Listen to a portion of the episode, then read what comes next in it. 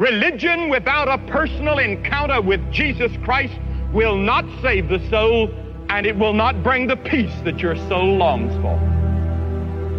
Millions of searching for God through religion and not finding it. You've got to know Christ for yourself. And when you come to know Christ for yourself, there's a peace and a fulfillment, and life takes on a purpose, and there's a sense of forgiveness of your sins, and there's a joy unspeakable and full of glory. You may be a member of some other religion. You may be Catholic, Protestant, Jewish. You may be Hindu, Muslim, whatever your background. You may not have any religion. You come to Christ.